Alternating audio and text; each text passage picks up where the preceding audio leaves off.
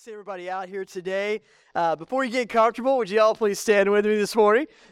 We're very, I'd like to keep you on your toes.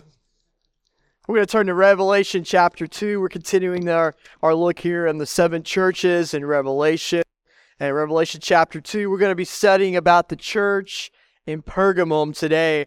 And as we're looking at these words, I, I ask that you ask the Lord to speak to your heart in a very distinct way about what this message to this church means to you and to I today. But in Revelation chapter 2, we'll start there at verse 12, and it says this And to the angel of the church in Pergamum writes, the words of him who has the sharp, two edged sword. I know where you dwell, where Satan's throne is, yet you hold fast my name and you did not deny my faith, even in the days of Antipas, my faithful witness, who was killed among you where Satan dwells. But I have a few things against you. You have some there who hold the teaching of Balaam, who taught Balak to put a stumbling block before the sons of Israel so that they might eat food sacrificed to idols and practice sexual immorality. So also you have some who hold to the teaching of the Nicolaitans. Therefore, repent. If not, I will come to you soon and war against them with the sword of my mouth. He who has an ear, let him hear what the Spirit says to the churches. To the one who conquers, I will give some of the hidden manna, and I will give him a white stone with a new name written on the stone that no one knows except the one who receives it. Our Heavenly Father, you are good.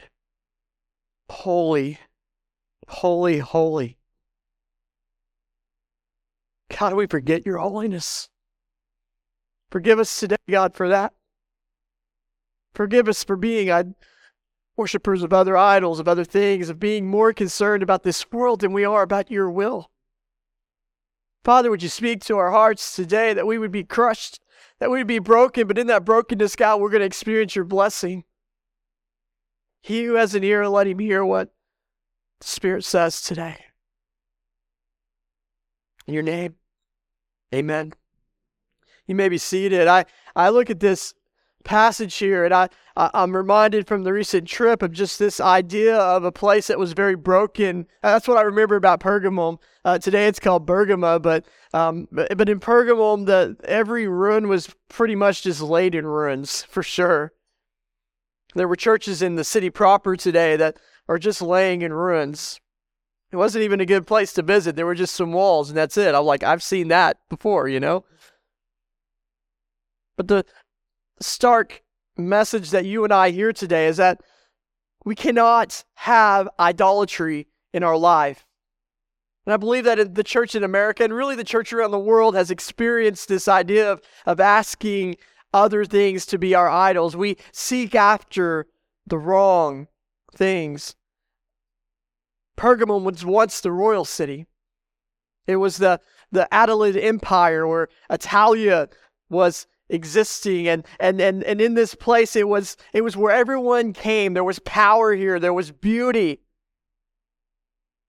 But pergamum was overran as it had once been that roman province in asia. It was kind of eclipsed by the importance of ephesus which in ephesus we know that we get a lot of good letters to that church but the powers that be had, had moved from one to the next. It was, it was 40 miles north of Smyrna, which is where we were last week.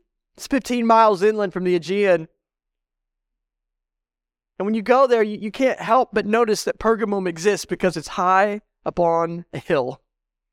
That during the times of the Romans, that, that the, the, the the temples and, and all the structures, the, the Colosseums, all of that was up on top of this hill. You could not help but see this place. The, the architecture for this place, the, the way that they designed this place. And honestly, the floors to the, the major palace there, it, it was still standing to this day on, on archways that were created over probably 2,500 years ago. Beautiful. But it lies in a ruined state because I believe there is only one who can bring life to anyone. There's only one who can sustain life to anyone. Our entirety of who we are must be dependent upon Jesus Christ. Let the church say amen. In 29 BC, Pergamum became, became that first city in Asia to build a temple to the emperor. And it's kind of in Pergamum when we start seeing this thing called emperor worship. People will know how in the world did the Romans become so powerful? They begin to worship one person, and he was known as emperor. And this, this emperor cult that was designed, that happened, these people really began to be a people who only looked to the emperor, whoever he was at the time. They would look to them, and this emperor cult had saturated the land. People worshiped the nation, they worshiped the country, they worshiped who they were. I see some parallels in our nation today that I believe the American church, we're more concerned, we're more patriotic, if you will, to the United States of America than we are to the gospel of Jesus Christ. We'll speak out on things, but we won't speak out on what the gospel truly means. I'd caution us today to not be a part of an emperor cult, a, a nationalistic cult. We are called to worship Christ and Christ alone. Amen. He is above all. When you go to, to Pergamum today, you see the, the ruins of where the temples to Zeus was. There was a, a god called Asclepius, and he was also he had a tomb there. There was all there's all these places that people would go and worship. They would they would go there to worship. But the picture that we see today is that Pergamum is in ruins. Church, you know what I think God has designed for you and I today? I think He has designed that you and I to, are to live a life that's full of glory, that is brought to Him. God doesn't desire for you and I to walk around in a ruined state. He doesn't desire, desire that you and I today, that we live a life in which we're kind of Christian, right? That we're religious. No, Christ is inviting you and I today to leave the embrace of religion and to cherish the embrace of relationship with Him today. Pergamum was that big story that we see here. And you're reading through here and you're thinking, man, you know, they, they've got some stuff right. But this letter that we see to Pergamum today, it is a reminder to draw close to our God through Christ by the power of the Holy Spirit. That's our call today, church. Where do you and I go forward from this day? Draw close to God. It's like a common theme here in the book Revelation, is it not? Draw close to God. Draw close to God. Repent draw close to God. Repent, draw close to God. We just see it time and time again. And in our church, in the American church, in the church around the world, we are to be a people who flee idolatry, who flee double mindedness, and we trust in Jesus and Jesus alone, for He alone is the rock in which we should build our lives. It's Jesus.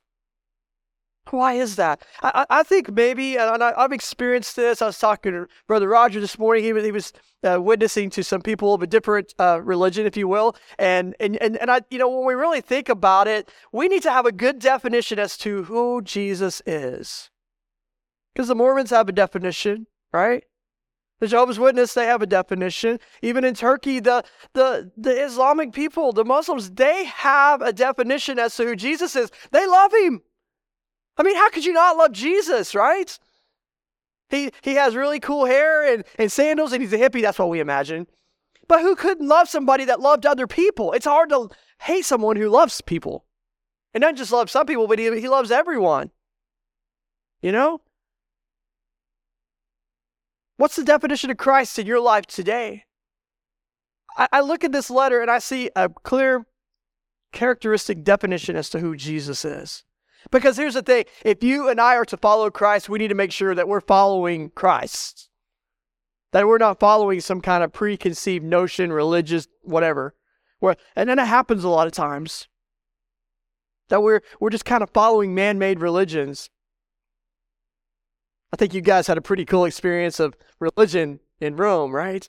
I mean, it's beautiful. Like I'm jealous of that, right? But but what Christ is calling us to, He's not calling us to some great papal experience, right? He's not calling us even to go see Billy Graham. I, I went to Billy Graham twice in my life. And it's kind of like going and seeing the Baptist Pope, you know? I mean, honestly, we'll be truthful here. You go see Billy Graham, it's like, this is pretty cool. Because I went to it and I wasn't like, I was a Christian. I didn't need to be saved.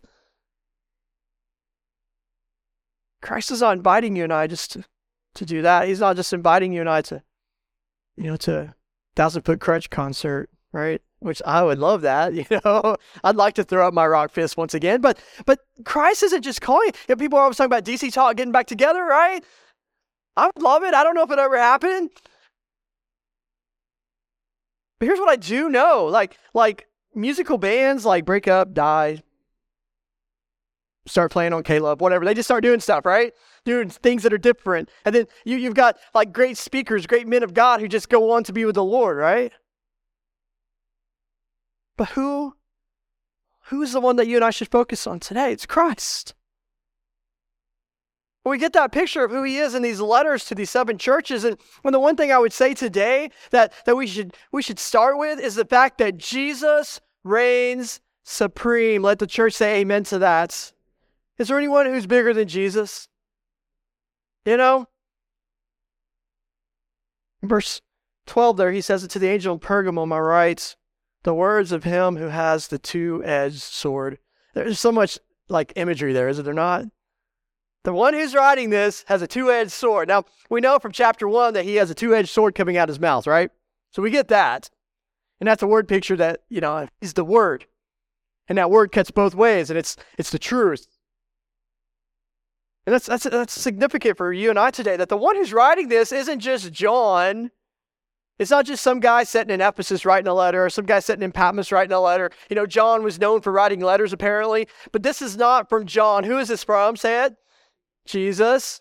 He's the one with that two edged sword coming out of his mouth. I like that picture because for you and I as believers in Jesus, we're like, yes, he has that two edged sword coming out of his mouth. But here's what I want you to understand He's writing to a bunch of people in Pergamum, and the idea of a two edged sword wasn't just this religious connotation, it was also a symbol of power and one who could be the judge. When you talk about a two edged sword, I think you could look no further than the Roman Empire. A two edged sword meant power. I mean, you're not fighting with hoes and rakes, right? You're not fighting with, with sticks and clubs. You're fighting with a two edged sword. There's power in that. And, and in that time period, you can look on the coinage, you can look on a lot of the, the statues and things, the, the engravings on the reliefs. There's the people that are in power always have a sword in their hand.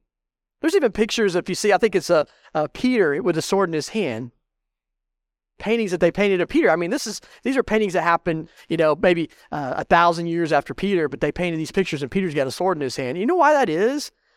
I don't think it means that he, you know, believed in open carry or anything like that necessarily. We know that Peter carried a sword and he liked to cut people's ears off and all that. He's terrible aim because, as Ray reminds us, he was trying to hit the guy in the head, not the ear. But what I want you to know today is that picture of power. And church, understand this and have a little bit of faith today to know that your Jesus that we live and follow is the one who is supreme over all. It's Jesus. It's not the emperor. He's writing to a church in Pergamum who says the emperor is the greatest person alive. There were people within the church there that worshiped the emperor as much as they worshiped Jesus. Man, I hate to say that, but I see that in America a lot of times. Where we, we worship other things as much as Jesus. We, we can get really loud at a, at a, ba- a basketball game, right? But when it comes to church, we're just kind of like, oh, we can get really loud at, at, at a concert. When it comes to Jesus, we're like this. We can get really loud when someone cuts us off in traffic, but when it comes to knowing and loving and expressing our worship to Jesus, we miss it. And why is that? I think it really comes back to how we define Jesus.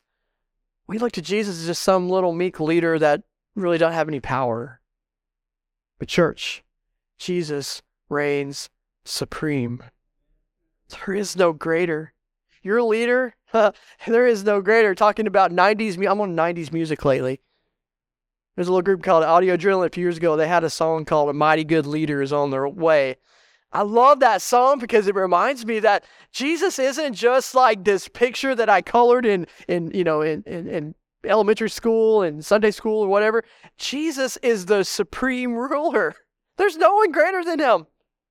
There is no one that compares to Jesus. I mean, if we're going to sing holy, holy, holy to anyone, it's Jesus, right? I don't know, like when you get to the end of this book, and, maybe we'll get there, but but what I want you to understand is that when when those elders come before the crown of God, the the the throne room of God, what do they do? I mean, they don't sit there and say, "Well, look at us, we made it," you know, woohoo. I like to go to pastors' conferences because the pastors that are speaking on stage are all like, "Yes, look at me, I'm about to speak in front of thousands of other pastors." I was like, "Yeah, you're going to bore us just like you bore your church on Sunday. I get it, woohoo." But I think when the what we see the picture here is those elders, whoever they are, right? These elders who are set aside as special people, they're pictures of this, whatever. But here's the thing: those elders, whatever that might mean, they throw their crowns down and they say, "Holy, holy, holy." The, the, the creatures in heaven, what are they singing? Holy, holy, holy. All worship is given to the one who reigns supreme. Church, remember who your Jesus is. Remember who your Jesus is. He's not, he's not just some weak religious symbol out here in the world, but Jesus is the Savior to all mankind. Amen. I, I think about this today. That this idea that sharp two-edged sword, that that full meaning, yes, it's very prophetic for us, but for the people hearing this, just like, you know, uh, uh, there's other places in, in, in these letters where he, he speaks directly to those people. I mean, he says things that make sense to them on a, on a level that's just that's just different. And for them to have been a political power, for them who had seen that sword change positions, for those people, they're getting a letter from someone who says, "You know what? I'm the one that holds a sword, not those, not those fools. it's me. My name is Christ, and I've I've come to set you free." He tells them there, the words of him who has the two-edged sharp, sharp sword. Don't forget that. These aren't Daniel's words. You know, I, I think the danger in, in modern like uh, churches is we have these preachers who are coming out with books every five minutes. It's so easy to come out with a book. But when was the last time we just stopped and said, Lord, I want to listen to you? Can God speak through men? Yes, uh, that's not what I'm saying. But I think we spend a whole lot of time reading what somebody else thinks. Or we've got preachers out there that they spend their days picking apart the church they pick apart everything in the church. They, they say, well, you've got a wrong view of faith. You've got a wrong view of this. You know what you should be doing? Preaching the gospel. The problem in the American church today is that we just quit preaching the gospel. We've quit, remember, quit remembering who Jesus is. He's the one that reigns supreme. It's not your thoughts. It's Christ who reigns supreme. It's not your power. It's not your denomination. It is Christ. Do you guys know that Jesus is the same yesterday, today, and forever. I remind myself of that all the time because I need that, right? I prayed with the basketball boys at the game the other night, and um, I always pray, you know, I'm like, you know, destroy them in the name of Jesus. I pray some prayer like that, you know, because that's what you do, right? I don't really pray that. but I was in the prayer with like the Lord's Prayer, right? Hey, Lord, we, we, Lord, before we go out, the last words from our lips are going to be how you taught us to pray. Your kingdom come, your will be done. Guys, our prayers need to be that every single day. And not just because it's before a basketball game, which it was great beating the socks off of North Rock Creek the other night. It was awesome beating. What's that school up there? I can't even remember their name. We beat them so bad it beat the name out of my head. Jones, they're gone. Like they're just out. We knocked the number eight team in the state out the other night. Which, by the way, I prayed for the team before that happened. So, you know, whatever you think, that's I, I think they maybe had something to do with it. We beat Prague, right? Our nemesis. We beat them. And we never have to play them again. So, ha ha ha. They can't even come back and say, well, next year we're going to get Prague. Nope, you, nope, these boys are graduated. And it's not the same team anymore. Church, when you talk about who we are, you serve a Jesus that is so much better than in a basketball game, right? So much better than, than, than any kind of power that you see in this world. Jesus reigns supreme. And we, in our hearts, should be praying, Jesus, your will be done, not ours. Because here's the thing Jesus stands at the right hand of God, and right now in this moment, he's interceding for you. Are you reminded who Jesus is today? I hope like we leave this place and we're like, man, I hadn't thought about that in a little bit. That I'm not just out here on my own, you know, um, pastoring by myself, or I'm a member of this church by myself, or I'm in this marriage trying to be a Christian by myself, or I'm, I'm in my job, my workplace, and I'm the only Christian there all by myself. You're never alone. Your Savior reigns supreme. He's at the Father's right hand today, and He is interceding for you. I like having people intercede for me, don't you? There's been a few times in my life that I had people step up for me and they went they got things done, and you're just like, wow, that was really cool. I was at Braum's the other night, and Alex works at Braum's, you know, and and uh, that that that young man like picks me and Jaron up with free ice cream. It's good to know people. I was trying to pay, and he's like, "No, Pastor, let me get this." and I was like, "Okay, I'll let you buy me ice cream." But Jesus reigns supreme, right? If, if, if Jesus can answer the prayers of the people of this time, and if he's the same today as he was yesterday, and he's going to be the same tomorrow as he is today, then surely we can trust him. Amen. Jesus reigns supreme. Second thing, Jesus alone is the way. There's there's a lot of ways it's going to be put out there, by the way. There's going to be all these all these people are going to say, "Well, this is how you get to heaven." My Muslim brothers, they they think, well, if I do good enough works, I'm going to get to heaven. But you know what? They never know. Like they don't know. Like, well, did I do enough? I've got Christian evangelical people who believe, well, I don't know. I won't know till I get to heaven if if I was saved or not. I'm like, what? No, that's not that's not a gift. That's your works. We can know today that we're saved. Amen. Church, you today, because Jesus reigns and because He's the only way, He's the way, the truth, and the life, because Jesus is that, we don't have to worry about tomorrow because we know who holds today, right? He's got us in His hands.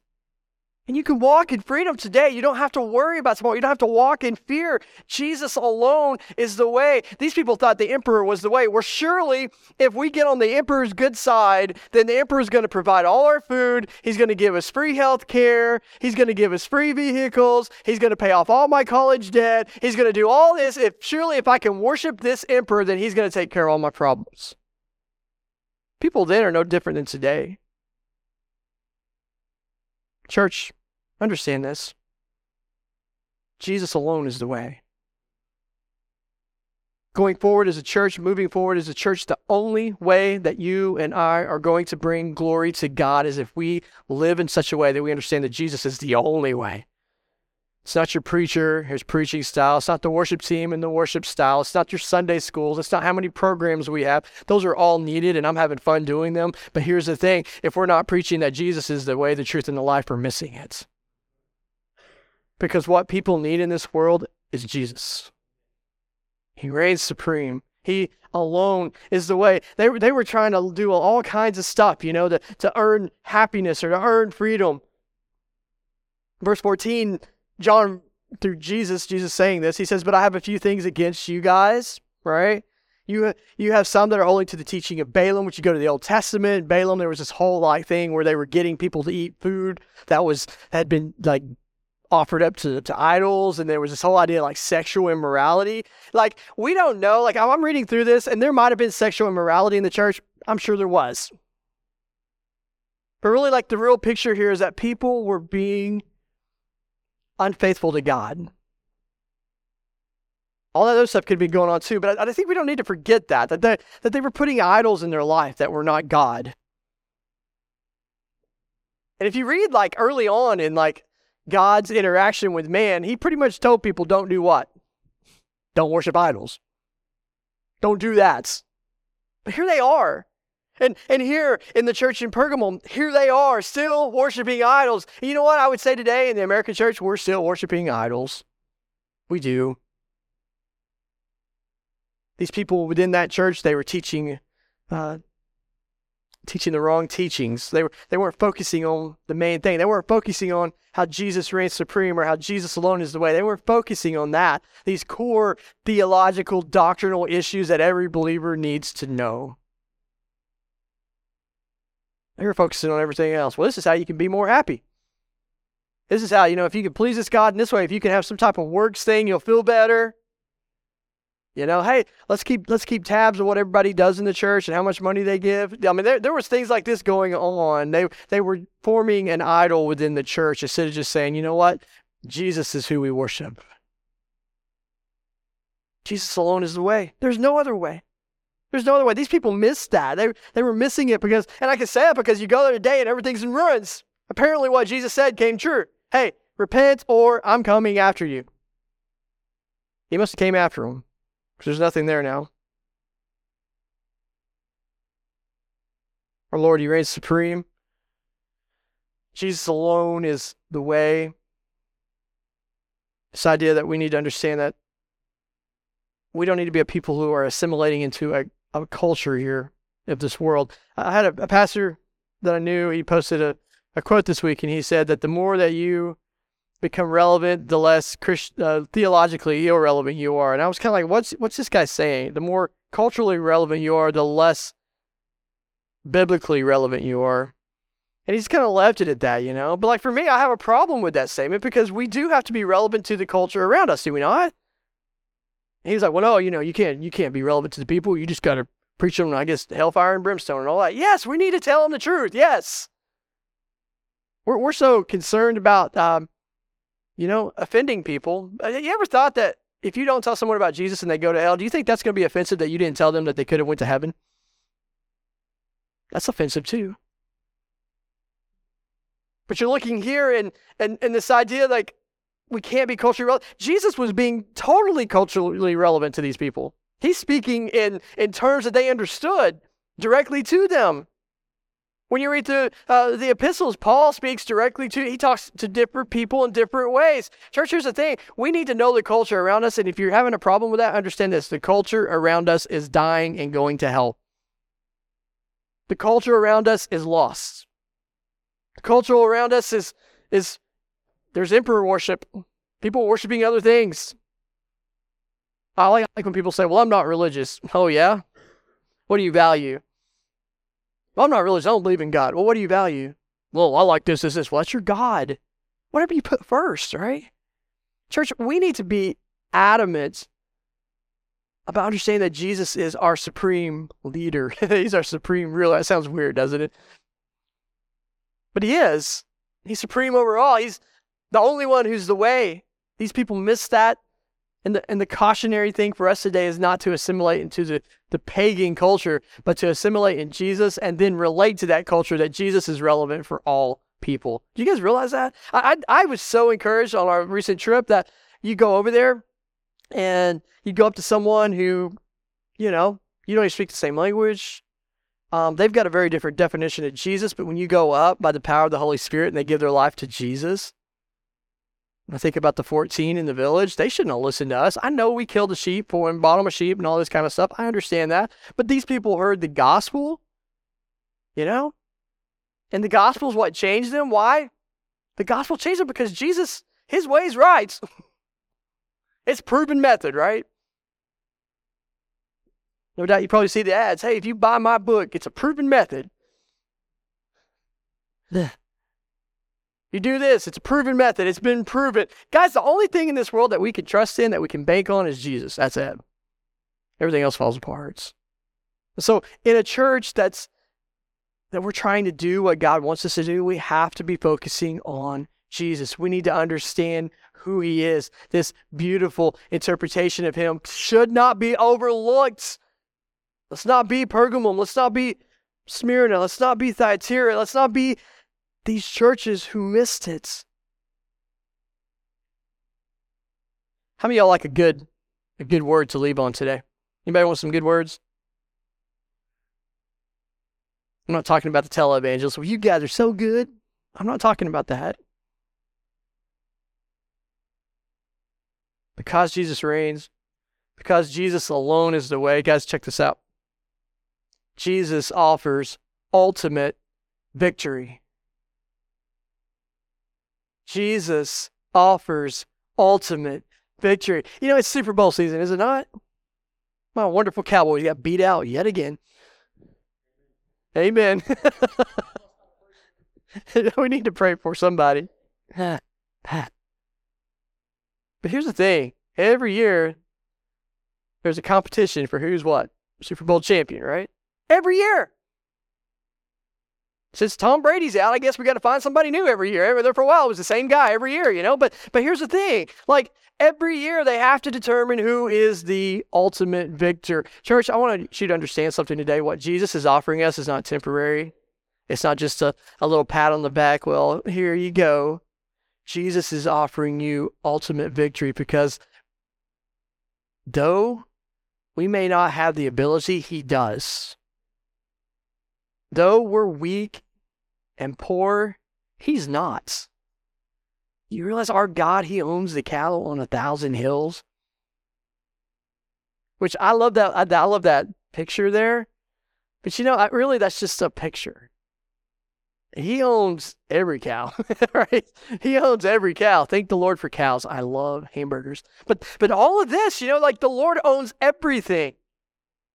You Wednesday night studiers, we've been talking about the very nature of God and how He didn't just create things. I mean, He created things with His Word. He created nothing, and then He put something in the nothing. That's beautiful.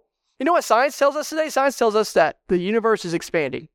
And I have like, I have, you know, is it? I don't know. But if the universe is expanding, let's say it is. If it is expanding, that's a creation of God. Like God is still continually creating more space. That's beautiful. I think once God created everything, he called it good, but you know what I'm saying? Our God is big. He's He's supreme. He's the way. guys, He's not offering us just some kind of, well, now you can just not have so much guilt in your life. I mean, honestly, how many of us in here have lived in guilt? Like as a Christian, coming to church, living the Christian life, and you just walk around in guilt because you feel bad about what you did in the past. You ever been there? There's this, there's this whole thing. Um, uh, one of my my favorite authors in the whole world, uh, Brennan Manning. He he went through like a, a time in his life. He, um, and one of the things he learned is that a lot of times people just spend a lot of time doing this thing called self hatred. They just hate themselves. They can't get past that, you know? Now, here's what I'm saying. I'm not telling you to be all positive and, no, I'm a perfect person. That's not what, no, that's not the teaching here. The teaching is you're only going to find peace in the only one who is the way and the only one who is supreme. You're only going to find peace there. Your only ultimate victory is going to be in Jesus. And even if you could work your way to heaven, you couldn't. It's not happening. Because you got to be in this consistent state of trying to be holy. That's not possible. It's not possible at all. Jesus, what he's offering us today is not just membership here at First Baptist, you know?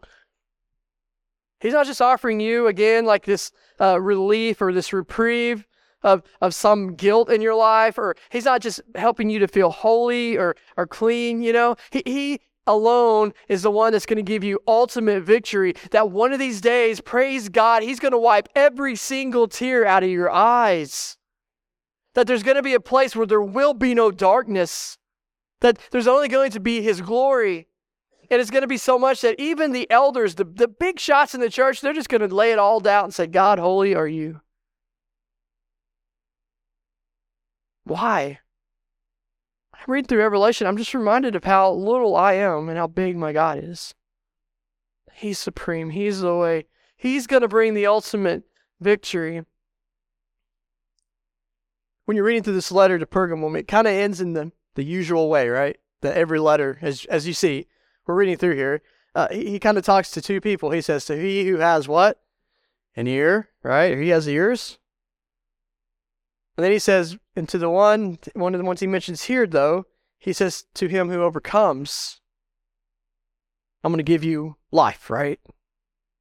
I'm going to give you victory because I am victory he's talking to these two groups of people and this this commitment that Christ makes is is double. Understand what I was saying earlier that we need to be relevant to our culture. Check this out. I love this. Jesus promises those who hear two things. First, he promises them manna. Everybody knows what manna is, right? It's delicious, right? You've ever been to Krispy Kreme, it's just like, oh, it just melts in your mouth. I haven't had a good Krispy Kreme in a long time. It's manna from heaven.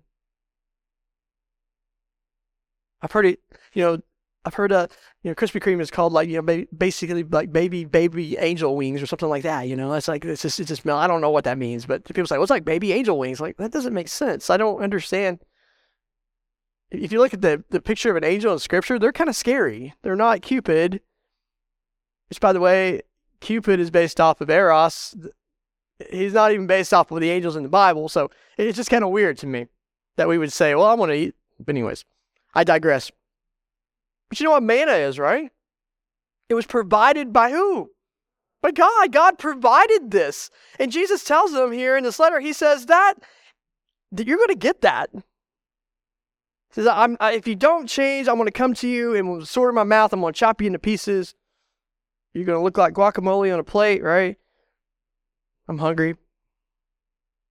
He who has an ear, let him hear what his spirit says. But he says, to the one who conquers, I'm going to give some of that hidden manna. Right? I'm gonna get some of that hidden manna. We used to go to a Mexican restaurant and like uh, we would go on lunch break at the last place I worked at, and you'd go to there and you could say, "Hey, you got any of that? You got any of that salsa?" That's all you'd have to say, and he'd be like, "I'll be right back, senor." You know, and he would go to the back and he would come back with this salsa that was just like it was hot. Uh, it was it was just a wonderful salsa. They didn't sell it to everybody. You had to ask for it. Jesus is telling his people here, I'm going to give you some of this hidden manna. Un momento, senor. Right? I'll be right back. And he gives that manna. Oh, well, the manna is significant, is it not? Uh, to the to the people who had been reading like the Old Testament stuff, the Christians who'd been reading the old scriptures, you know, the old tellings, the, the people who were Jewish, they understood what manna meant. Jesus is being relevant to them. He says, I'm going to give you manna. Manna was important because manna meant life. They would have died in that, in that desert. They wouldn't have survived. They would have died. And, and, and Jesus is telling them, I'm going to give you this hidden manna. It's like, it's even better than what you had before, right? Second thing he says is, I'm going to give you a white stone. Wait, what? What does that mean? A white stone? What's beautiful about the white stone is that during that time, if, if you were invited to a special event, they would give you a white stone and it might have some kind of code or a name or something on there inscribed in it, and only the people that had that stone could get in. Those beautiful uh, coliseums that we went to, people had to have a certain stone to get into certain areas. In church, Jesus offers not just to the Jewish people or to the people with a uh, a Hebrew type uh, lineage. Hey, I'm going to give you manna. Then he talks to the Gentiles and he says, "Here, I'm going to give you a stone, and it's got a special name written on it." and it promises you ultimate victory. Church, how many of us glory in that today? You've been given the manna. Amen. You've been given that white stone. And that, and that means that nothing can take that away. That's a gift from who? From Jesus. It's a, that's a gift from the one who reigns supreme. That's a gift from the one who alone is the way. That's the, the one that's promising this ultimate victory. Church, let me, let me, let me just say this. Because I've got good brothers and sisters in Christ who say things like, you can lose your salvation. I hate that because that, that makes all this meaningless. If Jesus is supreme, then I can't, I can't lose it, right? His gift is perfect. It's hidden manna. It's a, it's the white stone that's going to get me in there. Do I deserve it? No, I don't deserve this. I mean, honestly, as your pastor, I don't deserve to stand on this stage. Roger, you asked me what I do right before I preach. I, a lot of times I go in my office and I cry and I say, God, I'm not worthy. God, I want you to help me to do this, and you just have the stage and you speak to hearts. Because honestly, if I'm not lifting up the one who reigns, what's the point? Jesus is the only one who can bring us ultimate victory. I kind of like that, though, I thought. I like the idea that I'm an ultimate victor because of Jesus. You know what? Let the government come after me. I really, even when we were in Turkey and we had the couple of times, I mean, we were at this park one time and like the park guy was like looking at us weird. And I, I'm pretty sure he was not on the up and up. And I think he was looking at us like, oh, these guys don't need to be here. But um, these times, but that one time in particular when they were really following us, taking pictures and all that, I was just like, oh, well, arrest me. Who cares? I serve the God who is the one who reigns supreme. I, I serve the one who's, who's the only way, and I serve the one who's going to give me ultimate victory. You can kill me right here, but I'll be the victorious in the end. Nothing can knock me down. Can't take my joy away because it's given from God. You can't take my manna away. You can't take my white stone away. It's been given by my Lord. Today I live in peace by that. Do you live in peace today, church? Is that something that you do? That name of Christ or Jesus engraved on that stone, man, it means today that you and I have admission to the place that we don't deserve to go. Do you know Jesus today?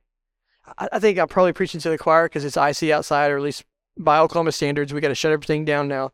I hope that you brought bread, you know, your bread and your milk already because it's going to be gone when you guys get out of here. I'm I'm trying to let us out a little bit early so you can run to Braum's real quick.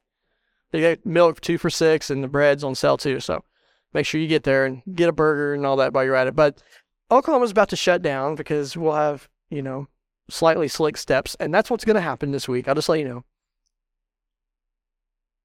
But God's still in control. no matter what you and I go through as a church or as a body of believers, I want you to understand, I want us to go through it as one because we are one in Christ. If you're suffering today, if you've got problems, if there's sickness in your life, I want you to understand you don't have to suffer alone because you're not. There's been times in my ministry I just kind of stepped back and I suffered on my own. Jody I'll tell you there was a couple years of my life that it was about to kill me, the things that I was holding in the traumas that I had seen, the things that I had experienced, and, and, and, I, and I, I, I hold it in. And I didn't ever talk to anybody. Thank God for a godly wife that I can talk to because she saved my life in that way. The Lord gave me her, so really the Lord said, so not too much on you, sorry. But the Lord gave me my wife, and then, you know, but the, thing is, is that you don't have to suffer alone. You don't have to go through rough stuff. This year, you know what? we're, we're doing a whole new focus on some different areas in our church. Kids, yep. Youth, yep. Senior adults, yep. That's a new one we're going to be working on. We're gonna we want to reach out to people who are hurting because they've had loss. I want to give people opportunities to serve within the church, not just the old people or the young people, but everyone. Because here's the thing: you and I need to be on one page here. There's not an old church, young church, Sunday church, Wednesday church. No, it's one ministry. And it's going to work because we serve a God who's supreme. Amen. I'm so encouraged by that scripture. It's not just, it's not just, hey, you guys get your stuff together.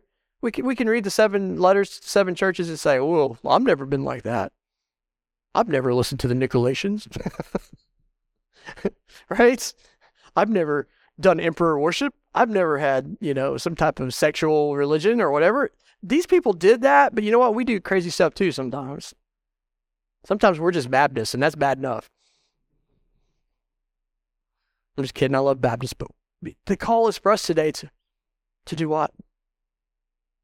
To repent, to live for Him, to repeat. it's like washing your hands, right? Flush, lather, dry, repeat. You got you, you always have to wash your hands. I hope you do, anyways.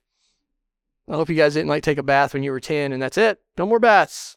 I'm clean from now on. Well, the thing is with Jesus, you're you're clean forever though with him, right? But he calls us to daily repentance. He calls us to daily checking our inventory, to daily checking where we at, because the devil can definitely get you off. Uh, can you lose your salvation? No, but you can sure lose your footing.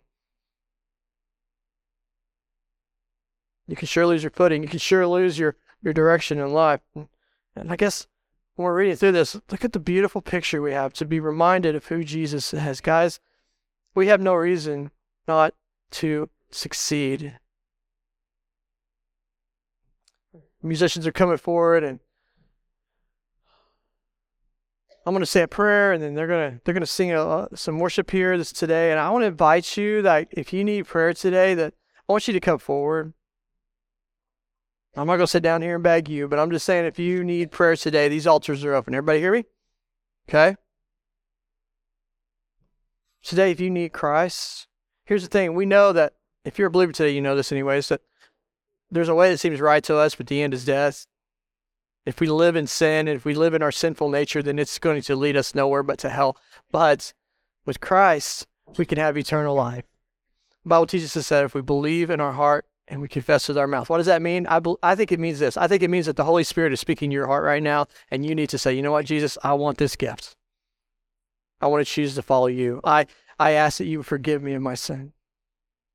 God, I ask that you would you would wash me clean by the blood of the Lamb. I look to you alone as my salvation. Lord, would you be my ultimate victor?